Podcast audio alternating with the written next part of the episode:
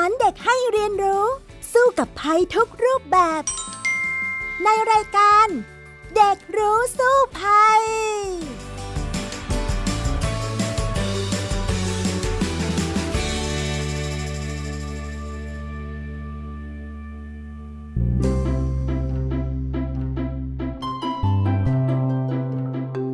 สวัสดีค่ะ คุณผู้ฟังคะต้อนรับเข้าสู่รายการ เด็กรู้สู้ภัยค่ะ วันนี้พี่ดารินกำเนิดรัฐมาพร้อมน้องเอริก ชานุวัตรตั้งมนัดวงศ์นั่นเอง สวัสดีค่ะเอริกคะสวัสดีครับพี่ดาริน สวัสดีครับคุณผู้ฟัง ค่ะสำหรับวันนี้สิ่งที่เราจะพูดคุยกันนั้นก็จะมาสู่โลกดิจิทัลกันหน่อยนะโซเชียลมีเดียนะคะ นั่นก็คือเรื่องของผลกระทบจากดิจิทัลฟุตพริ้นบนโลกออนไลน์ ที่เอริก บอกว่าอยากจะคุยเรื่องนี้เนี่ยมันมาจากสาเหตุอะไรกันเหรอคะ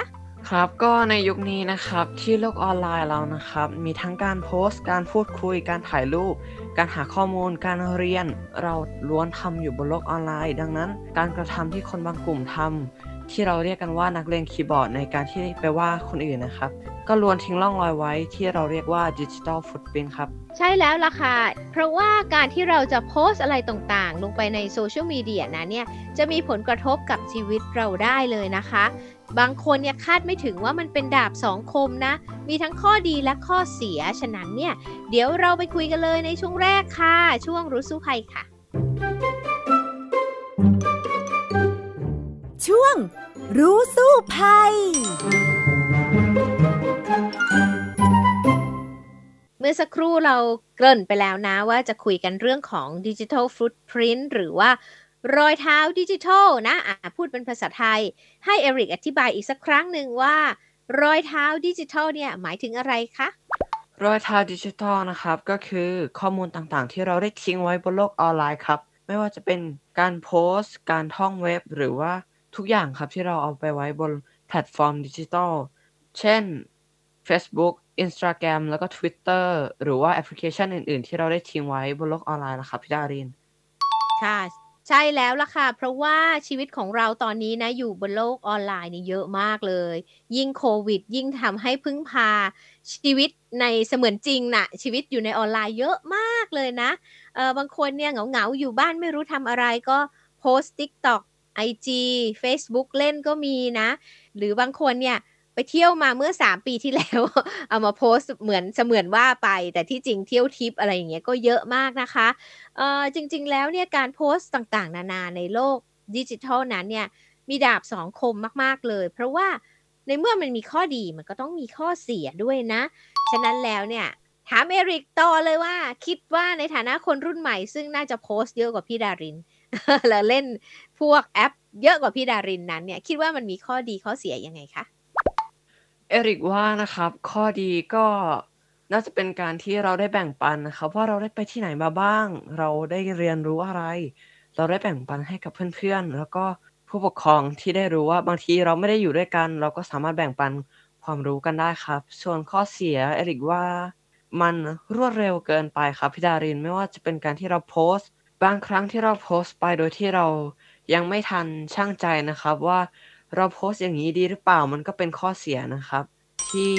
อยู่ในโลกออนไลน์ของเรานั่นเองครับ ใช่เลยล่ะค่ะพี่ดารินเองเนี่ยก็จะเห็นบ่อยๆ นะ บางคนเนี่ยเอะอะอะไรก็จะต้องโพสต์ Facebook ค่ะ IG TikTok เนาะเครียดบางทีเครียดก็ระบายเข้าไปใน Facebook หรือว่าโซเชียลมีเดียต่างๆ แต่นั่นแหละมันกลายเป็นรอยเท้าดิจิทัลของเรา สิ่งใดที่เราโพสต์เข้าไปแล้วนั้นเนี่ย บางครั้งมันเอาเอาคืนมาไม่ได้นะ มันก็จะทำให้คนอื่นเนี่ยมา search เจอได้อย่างเยอะแยะมากมาย บางครั้งเนี่ยโลกดิจิทัลก็น่ากลัวเหมือนกันนะ แม้แต่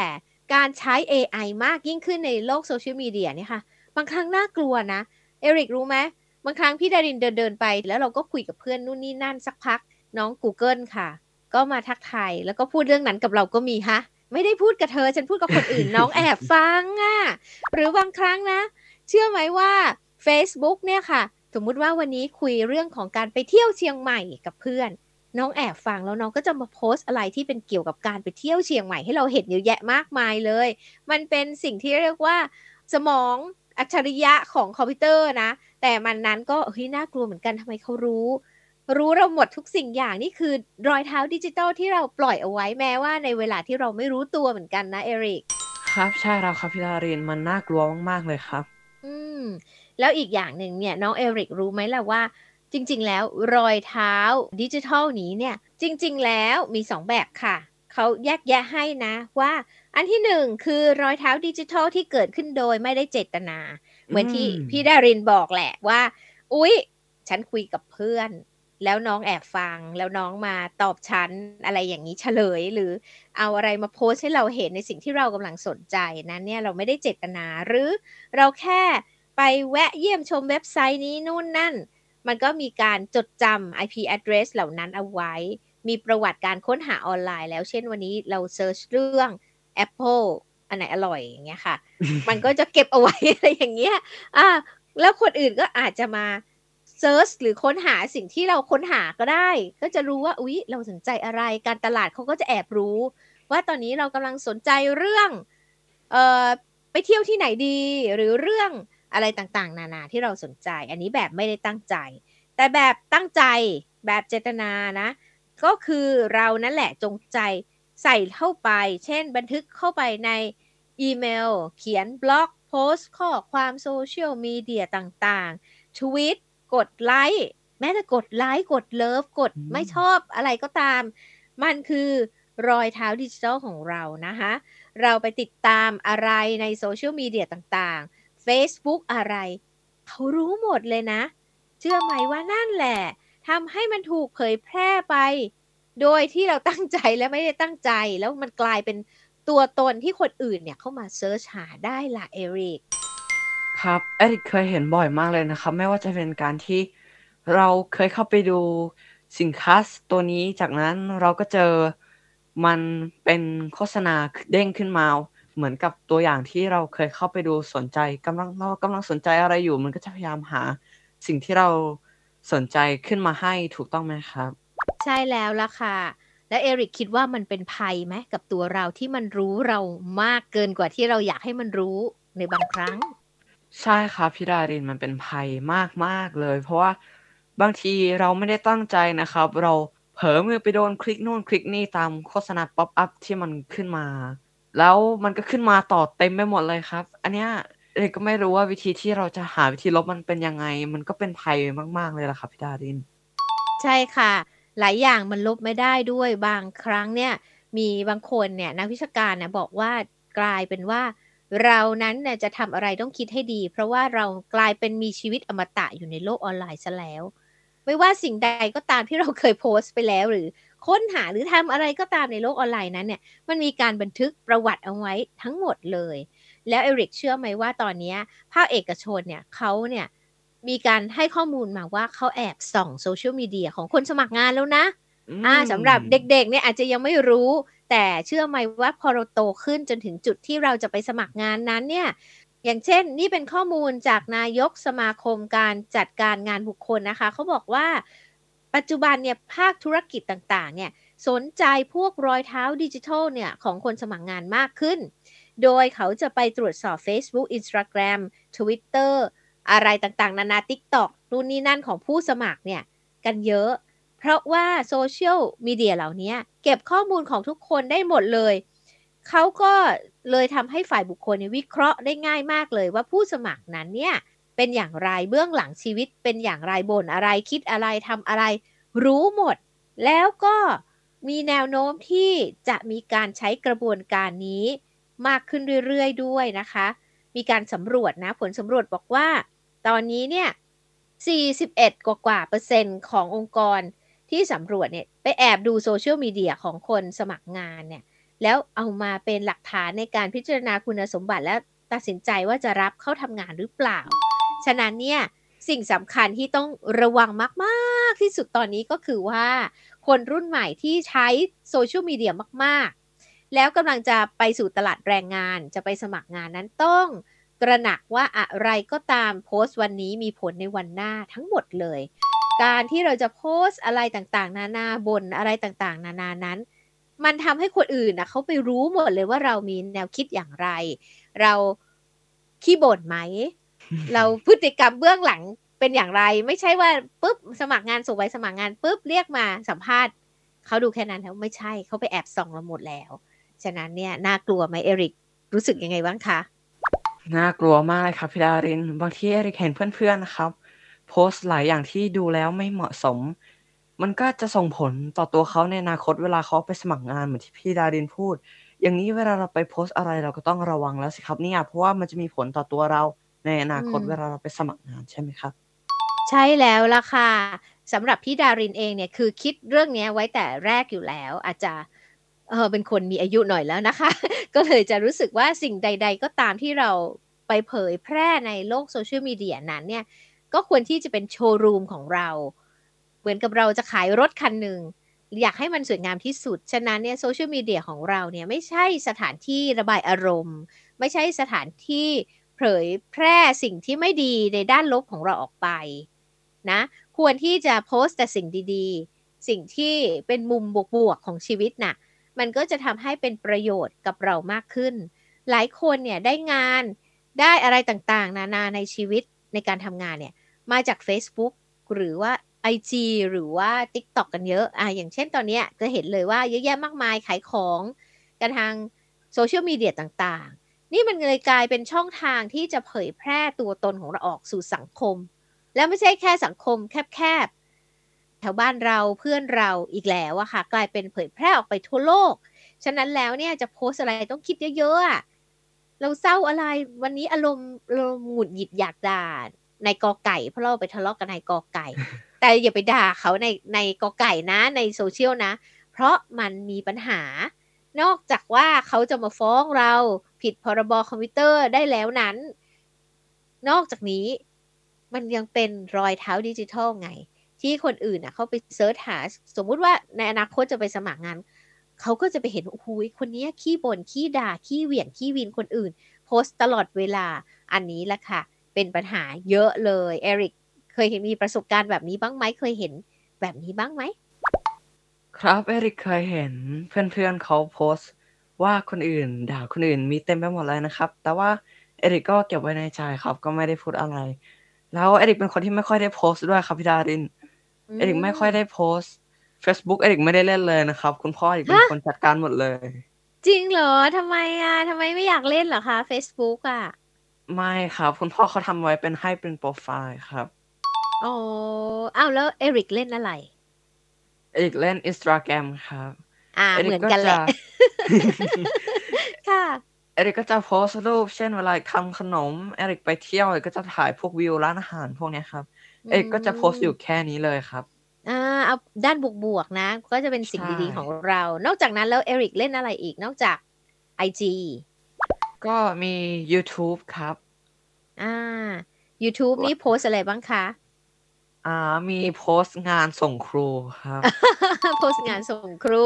ก็โอเคนะคะ แต่หลายคนนะพี่ดารินเห็นนะใน YouTube เวลา search ไปบางคนเนี่ยเขาก็จะมาตั้งกล้องแล้วก็แบบบ่นบ่นบ่นบ่นบ่นหรือว่าว่าว่าว่าว่าอะไรก็ตามพลังลบออกไปอะ อันเนี้ยไม่ดีไม่ดีไม่ดีนะ เพราะว่าเวลาคนอื่นมา search เจอก็จะอุ้ยคนเนี้ยคิดลบจังเลย อุ้ยถ้าเกิดเขาจะ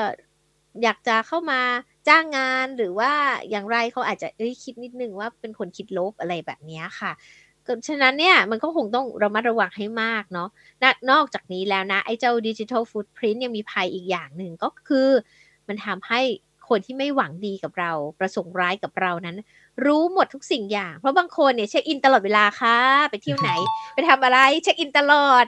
เขาก็รู้หมดสิว่าเราอยู่บ้านไม่อยู่บ้าน โจรจะขึ้นบ้านไหมอะไรอย่างเงี้ยค่ะ อันนี้ก็ต้องระวัง ฉะนั้นเนี่ยจะจะบอกนะอย่างพี่ดารินเล่นเฟซเยอะ แต่ว่าไม่ไม่ค่อยเล่นไอจเล่นไม่เป็นทวิตก็ไม่ค่อยเล่นนะคะ แต่ว่าบางครั้งเนี่ยเราไม่จำเป็นไงว่าจะต้องโพสต์เดี๋ยวนั้นว่าฉันอยู่เชียงใหม่ ฉันอยู่ภูเก็ตอยู่ไหนอะไรอย่างเงี้ยค่ะ แต่ว่าบางทีพี่ดารินก็ใช้วิธีว่าไปเที่ยวมาเยอะแยะมากมายยังไม่โพสค่ะ เดี๋ยวมาโพสที่หลัง แต่ว่าตัวจริงนั้นอยู่กรุงเทพแล้วอะไรอย่างเงี้ยก็มี ก็อาจจะเป็นอีกวิธีหนึ่งนะที่จะป้องกันคน เราเราเรียกว่าสับขาหลอกน่ะ ป้องกันว่าเขาจะรู้ว่าเราอยู่ไหนกันแน่อะไรเงี้ยก็ดีเหมือนกัน อย่างเงี้ยเอริกเคยได้ยินบ้างไหมคะเคยได้ยินครับ เพราะว่าเอริกเคยเห็นข่าวด้วยครับพี่จารินที่มีคนโพสต์ว่าตอนนี้ไปเที่ยวที่ต่างประเทศ ตอนนี้ไม่อยู่บ้านแล้วก็มีโจรมาขึ้นบ้าน เห็นนี้เหตุการณ์นี้บ่อยมากเลยครับ แล้วก็เวลาโจรเขาจะขึ้นบ้านทีเขาก็ต้องดูก่อนว่าบ้านมีคนอยู่ไหมถ้ามีคนอยู่อดีตว่าโจรเขาคงไม่ขึ้นหรอกครับ ใช่แล้วเอริกแล้วนอกจากนี้นะยังมีภัยอีกอย่างหนึ่งนะ ก็คือภัยหลอกลวงด้านความรัก อะอู้อะที่ดารินเคยอ่านข่าวเจอว่า มันจะมีโจรเนี่ย ที่อยากจะมาหลอกผู้หญิง แล้วหรือว่าผู้ชายก็ได้นะ หลอกผู้หญิงหรือหลอกผู้ชายก็แล้วแต่เนี่ยเขาก็จะไปส่องก่อน เป้าหมายของเขาอะว่า คนคนนี้ชอบอะไรชอบฟังเพลงอะไร ชอบเที่ยวอะไรชอบดูหนังอะไร ทุกอย่างเลย แล้วก็จะเข้ามาเนียนจีบ พอมาเนียนจีบเนี่ยก็จะพูดทุกสิ่งอย่างที่เราอะสนใจหรือเราชอบ ก็จะเป็นหลอกให้หลงรัก แล้วก็จะหลอกให้โอนตังค์นู่นนี่นั่นเนี่ยมีเยอะแยะมากมาย อันนี้เอริกเคยได้ยินไหมคะ เคยเห็นข่าวน้องวันนาครับที่ใช้รูปปกเป็นเจนนี่แบล็คพิงแล้วไงต่อคะเขาก็แบบไปหลอกผู้ชายคนหนึ่งครับ แล้วก็สุดท้ายทำเหมือนคุยกัน แล้วก็ขอยืมตังค์ครับ แล้วก็หายไปเลย ใช่ มีอย่างนี้เยอะเลยหลอกกันทางดิจิทัลนี่แหละ แต่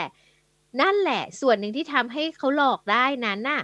ก็คือรอยเท้าดิจิทัลที่เราทิ้งไว้ไง สิ่งที่เราโพสต์ไว้ไง ซึ่งอันเนี้ยเรียกว่าดาบสองคมจริง ๆ เลยนะ เอริกนะ ตรงนี้อยากจะแก้นิดนึงนะครับพี่ดารินว่าการกระทำที่เราโพสต์ว่าหรือด่าคนอื่น มันไม่ได้ผิดพรบคอมแล้วนะครับพี่ดาริน เพราะว่าตอนนี้เขาได้แก้กฎหมาย เพราะว่าพรบคอมมันเป็นพรบที่ยอมความไม่ได้ครับ ทำให้คดีเนี่ยล้นศาลครับ จากนั้นเขาเลยได้แก้กฎหมายข้อนี้เป็นการหมิ่นประมาทแทนครับ ค่ะแต่การว่าหมิ่นการประมาทก็มันก็จะมีโทษมากกว่านะสำหรับการโพสต์ไป เพราะว่าถือว่าเป็นการเผยแพร่ใช่ไหมครัคะบเอริกและ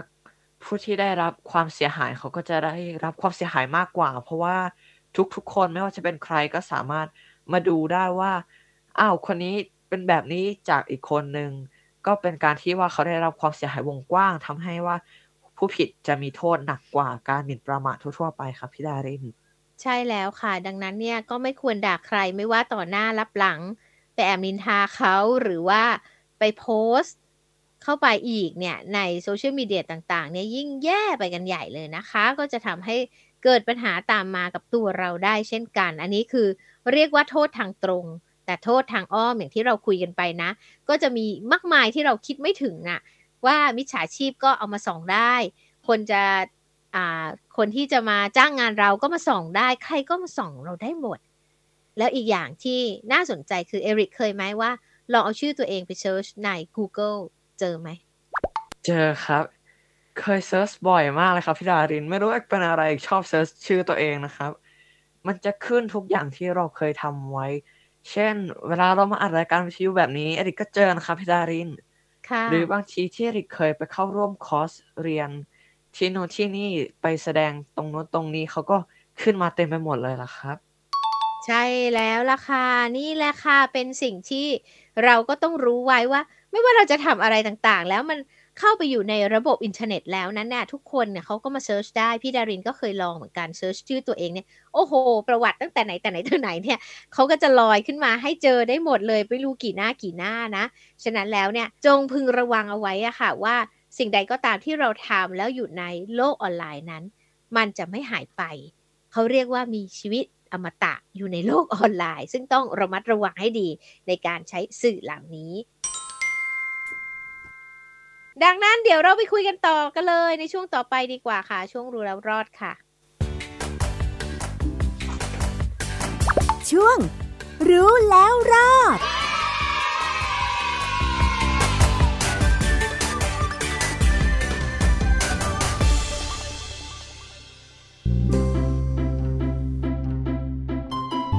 เอาละค่ะ มาช่วงสุดท้ายกันแล้วนะคะ ในเมื่อเราทราบดีแล้วว่าเอ่อ รอยเท้าดิจิทัลนั้นน่ะเป็นดาบสองคมจริง ๆ ดังนั้นเราก็ต้องหาตัวรอดนะ จากการที่เรานั้นไปสร้างรอยเท้าเอาไว้ทั้งที่ตั้งใจและไม่ได้ตั้งใจนะคะเอริกครับพี่ดารินพอพูดอย่างนี้นะครับ มันก็เหมือนบาปกรรมเลยใช่ไหมครับว่า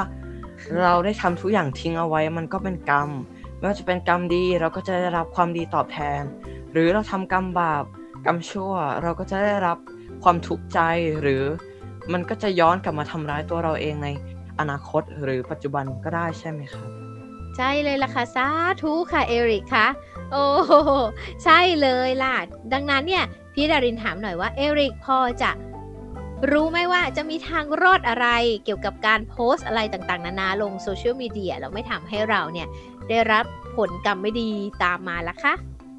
เอริกมี 12 วิธีสิ่งที่ไม่ควรโพสต์ มาบอกเพื่อนๆทุกคนกันครับ หนึ่งครับก็คือ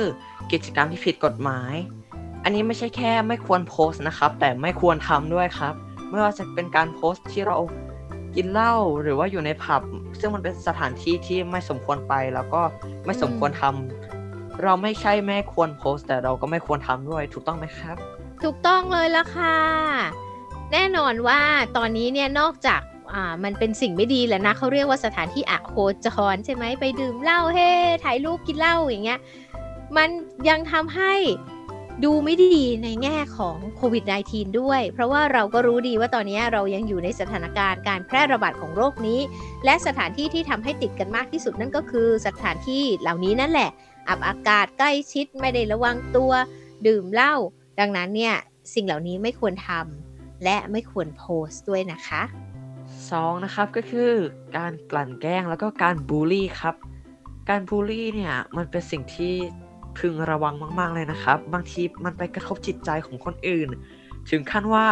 เขาอาจจะฆ่าตัวตายได้เลยนะครับ เห็นอย่างหลายๆประเทศนะครับ ที่มีการบูลลี่หนักๆเช่นประเทศญี่ปุ่นเขามีการบูลลี่หนักมากทำให้มีนักศึกษาฆ่าตัวตายจำนวนมาก ต่อปีเลยครับ ดังนั้นเราก็ไม่ควรโพสต์บูลลี่หรือว่าโพสต์ว่าคนอื่น แล้วเราก็ไม่ควรบูลลี่ในชีวิตจริงด้วยถูกไหมครับถูกค่ะ อันนี้ก็เรียกว่าเป็นกรรมชั่วเหมือนกันนะ ไปแกล้งเขาไปว่าเขาไปด่าเขาเป็นสิ่งที่ไม่ดีใช่ไหมคะ ฉะนั้นไม่ควรทำแล้วก็ไม่ควรโพสต์ด้วย คือเอาละบางคนจะบอกว่าสีถนนชัยนะ บอกว่าโอ๊ยฉันไม่ได้ไปด่าเขานี่ ฉันแค่โพสเฉยๆ อันนั้นก็เท่ากันนะ และอาจจะหนักกว่าด้วย เพราะว่าเป็นการเผยแพร่ด้วยนะคะ 3. นะครับก็คือการโพสต์ว่าด่าคนอื่น อันนี้อาจจะคล้ายกับข้อที่แล้วนะครับที่โพสต์บูลลี่อันนี้หนักกว่ามากๆเลยครับ เพราะว่าเวลาเราไปด่าว่าคนอื่นมันก็เหมือนเป็นการบูลลี่เหมือนกันนะครับเหมือนเอาสองข้อมารวมกันเลย แต่ว่าการที่เราโพสต์ว่าด่าคนอื่นมันทำให้ตัวเราดูไม่ดีเอาเราเป็นคนขี้ด่าหรอเราเป็นคนชอบด่าคนอื่นหรอเราเป็นคนชอบว่าคนอื่นหรอเราชอบมองแต่แง่ลบของเขาหรอทำไมเราไม่ลองมองมุมดีบ้าง มันก็จะทำเป็นโปรไฟล์ที่แย่ของเราเลยครับ ใช่ค่ะ เพราะว่าคนก็จะมองว่าคนไม่ชอบคนที่คิดลบ คนก็จะชอบคนที่คิดบวกอยู่แล้ว คนก็ไม่อยากเข้าใกล้คนที่คิดลบ คนก็อยากเข้าใกล้คนที่คิดบวกจริงไหมคะ ถูกต้องครับ ดังนั้นเราไปต่อข้อที่ 4 กันเลยดีกว่าครับ ค่ะ C คือโพสต์สิ่งที่ไม่เหมาะสมจากคอมพิวเตอร์ หรืออินเทอร์เน็ตของโรงเรียนแล้วก็ที่ทำงานครับการโพสต์ว่าด่าคนอื่นในข้อต้นๆนะครับ หรือการทำที่ผิดกฎหมาย เพราะว่า ทุกอย่างที่เราทำนะครับ มันสามารถย้อนกลับมาสู่อินเทอร์เน็ตที่โรงเรียนหรือว่าที่ทำงานได้ทำให้ที่โรงเรียนเราหรือที่ทำงานเรานั้นเสื่อมเสียครับ 5. นะครับก็คือโพสต์ข้อมูลที่เป็นเรื่องส่วนบุคคล ไม่ว่าจะเป็นข้อมูลลับของเรานะครับ เช่น บัตรประชาชน บัตรเครดิต หรือว่าสิ่งส่วนตัวที่เรากำลังสนใจอยู่นะครับ เราก็ไม่ควรโพสต์ให้คนอื่นรับรู้มากเกินไปถูกต้องไหมครับ ถูกต้องเลยล่ะค่ะบางคนเนี่ยชอบโพสต์ตั๋วเครื่องบินนะ ก็คือไปเที่ยวไหนแล้วก็แบบว่าอยากอวด ก็เลยถ่ายรูปตั๋วเครื่องบิน แล้วก็เอาไปโพสโซเชียลมีเดียแต่หารู้ไหมว่าบาร์โค้ด QR โค้ดอะไรต่างๆ นั้นอะ มันมีข้อมูลส่วนตัวของเราอยู่นะ ฉะนั้นเนี่ย เรื่องแบบนี้ก็ไม่ควรโพสเช่นกันนะคะ อยากโพสจริงๆ เนี่ยปิดปกปิดไว้ค่ะ ทุกสิ่งอยากให้โผล่มาแง้มๆ นิดๆ ก็พอไหม ว่าสายการบินอะไรก็พออะไรอย่างเงี้ยก็พอจะช่วยได้นะคะ 6 นะครับก็คือการจับจองสถานที่เช็คอินมากเกินไป อันนี้ก็เราเคยพูดกันไปแล้วเนาะไม่ว่าจะเป็นการเช็คอินหรือว่าระยะเวลาในการโพสต์ ว่าเราควรทำตัวยังไง เราควรจะถ่ายรูปเก็บไว้ก่อนแล้วเราค่อยโพสต์เมื่อเวลาเรากลับบ้านเวลาเราไปเที่ยวที่ต่างๆครับค่ะก็อาจจะไม่ใช่ว่าเช็คอินไม่ได้เลย อาจจะเช็คอินได้บ้างนะเพียงแต่ว่าอย่าเยอะเกินไปไม่ใช่ว่า เราเดินออกจากบ้านสองก้าวอะฉันโพสต์แล้วว่าเช็คอิน ร้านสะดวกซื้อหน้าบ้านต่อไปเช็คอินเอ่อไปถึงร้านคาเฟ่นี่อะไรเงี้ยค่ะเช็คอินตลอดเวลา ซึ่งมีคนจำนวนมากเลยนะที่ติดโซเชียลถึงขนาดนี้ไปไหนก็ต้องเช็คอินตลอด นั่นแปลว่าเราไม่ต้องเขาไม่ต้องไปหาไปสืบเลยอะ่ะเขารู้เลยว่าเราอยู่ไหนทำอะไรที่ไหน เวลาอะไรอันเนี้ยก็จะอันตรายได้นะคะ ถูกต้องครับ ข้อ 7 นะครับก็คือการโกหก แล้วก็การขโมยความคิดคนอื่น อันนี้ก็ผิดทุกอย่างเลยนะครับ ไม่ว่าการโกหกมันก็1ผิดสี2ก็ผิดใจเราที่เรารู้สึกว่าเราทำในสิ่งที่ไม่ดี แล้วก็การขโมยความคิดคนอื่นนะครับ เห็นเยอะแยะใน YouTube เลยครับ เช่น การ Copy Content ที่บางทีนะครับ Content Creator เขาคิดกันแทบตาย แต่ปรากฏไป Copy ของเขามาไปขโมยของเขามา นั่นก็เป็นสิ่งที่ไม่ควรทำนะครับ แล้วก็รวมถึงการ Copy รูปนะครับเอริกเห็นบ่อยมากครับใน Instagram เช่น ไปอ้างตัวว่าตัวเองเป็น Official ทางที่เขาไม่ใช่ Official แต่ว่าไปเอารูปของ Official มาโพสให้ปลอมตัวจะได้มียอด Follow ยอดผู้ติดตามเยอะๆครับแปดนะครับก็คือการคุกคามแล้วก็ความรุนแรง ข้อนี้ก็เป็นอีกหนึ่งอย่างนะครับ ที่เราไม่ควรทำในชีวิตจริง แล้วก็การโพสต์ เพราะว่าทั้งสองสิ่งนี้มนุษย์เราไม่ยอมรับอยู่แล้วครับ มนุษย์เราไม่ยอมไม่ชอบในการถูกคุกคาม หรือว่าโดนกระทำรุนแรง แน่นอนละครับว่าในเมื่อมันเป็นสิ่งที่ไม่ดี เราไม่ควรทำแล้วเราก็ไม่ควรโพสต์ครับ9ครับการโพสต์โดยไม่สนใจนโยบายโรงเรียนหรือที่ทำงาน แน่นอนละครับว่านโยบายเนี่ยเราก็ควรที่จะเชื่อฟังนะครับ แล้วก็เคารพทำตามกฎ ทุกอย่างที่เขาคิดมาแล้วเอริกเชื่อว่าล้วนเป็นสิ่งที่ดีแล้ว สิ่งที่เขาห้ามว่าไม่ควรโพสต์แบบนี้นะ เราอย่าทำแบบนี้นะ มันจะไม่ดีทั้งกับตัวเราแล้วก็โรงเรียนหรือที่ทำงานเราเองครับ ข้อถัดมานะครับก็คือข้อ 10 โปรไฟล์ที่ไม่มีความเป็นมืออาชีพครับ อันนี้เห็นบ่อยมากเลยครับ แล้วก็เด็กๆเนี่ยชอบทำมากเลยครับ เช่น การตั้งรูปโปรไฟล์เป็นรูปตัวการ์ตูน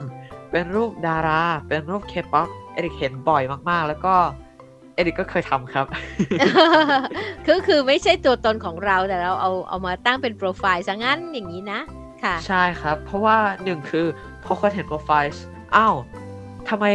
ยังไม่เปิดเผยแม้กระทั่งใบหน้าตัวเองเลยล่ะ มันก็ดูไม่ดีถูกไหมล่ะครับ เวลาคนจะมาติดต่อสอบถามงานเนี่ยเขาก็ไม่ไว้ใจอ้าวทำไมใช้รูปโปรไฟล์แบบนี้ มันก็ทำให้ตัวเราเองนะครับ ดูไม่ดีครับค่ะ11 นะครับ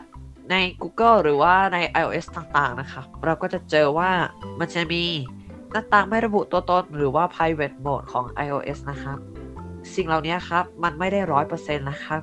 ต่อให้เราเปิดหน้าต่างนี้แล้วก็ใช่ว่ามันจะสืบย้อนกลับมาหาตัวเราได้ ไม่ใช่นะครับรวมถึงการที่เราไป create account ใน Facebook แล้วก็ไปด่าว่าคนอื่น อันนี้เอริกเห็นบ่อยมากแล้วก็เอริกก็มีคนใกล้ตัวที่เคยโดนแล้วเหมือนกันครับพี่ดาริน โอ้โห เคยโดนยังไงบ้างเหรอคะ อันนี้เอริกก็ไม่แน่ใจชัดเจนนะครับ แต่เคยเห็นว่ามีคนหนึ่งอะเขามาด่าแบบว่าแบบคำหยาบคายครับ ทั้งที่ไม่รู้จักกันเลยนะครับ แล้วพอเข้าไปในโปรไฟล์เขาอะเขาก็เป็นคนที่เพิ่ง create account แล้วก็ไม่มีอะไรใน account เขาเลยครับ อืม ก็ต้องระมัดระวังนะคะ เพราะว่าหลายคนเนี่ยที่เป็นมิจฉาชีพมาหลอกเนี่ย ก็ก็มักจะทำแบบนี้แหละ แล้วก็เอาไปหลอกคนอื่น ฉะนั้นเนี่ยใครมาทักเรามาคุยกับเราโดยที่ เอ๊ะเราไม่รู้จักสักหน่อยอย่างเงี้ยค่ะ ก็ต้องระวังหน่อยอาจจะเป็นมิจฉาชีพได้นะ สุดท้ายแล้วก็ท้ายสุดนะครับก็คือ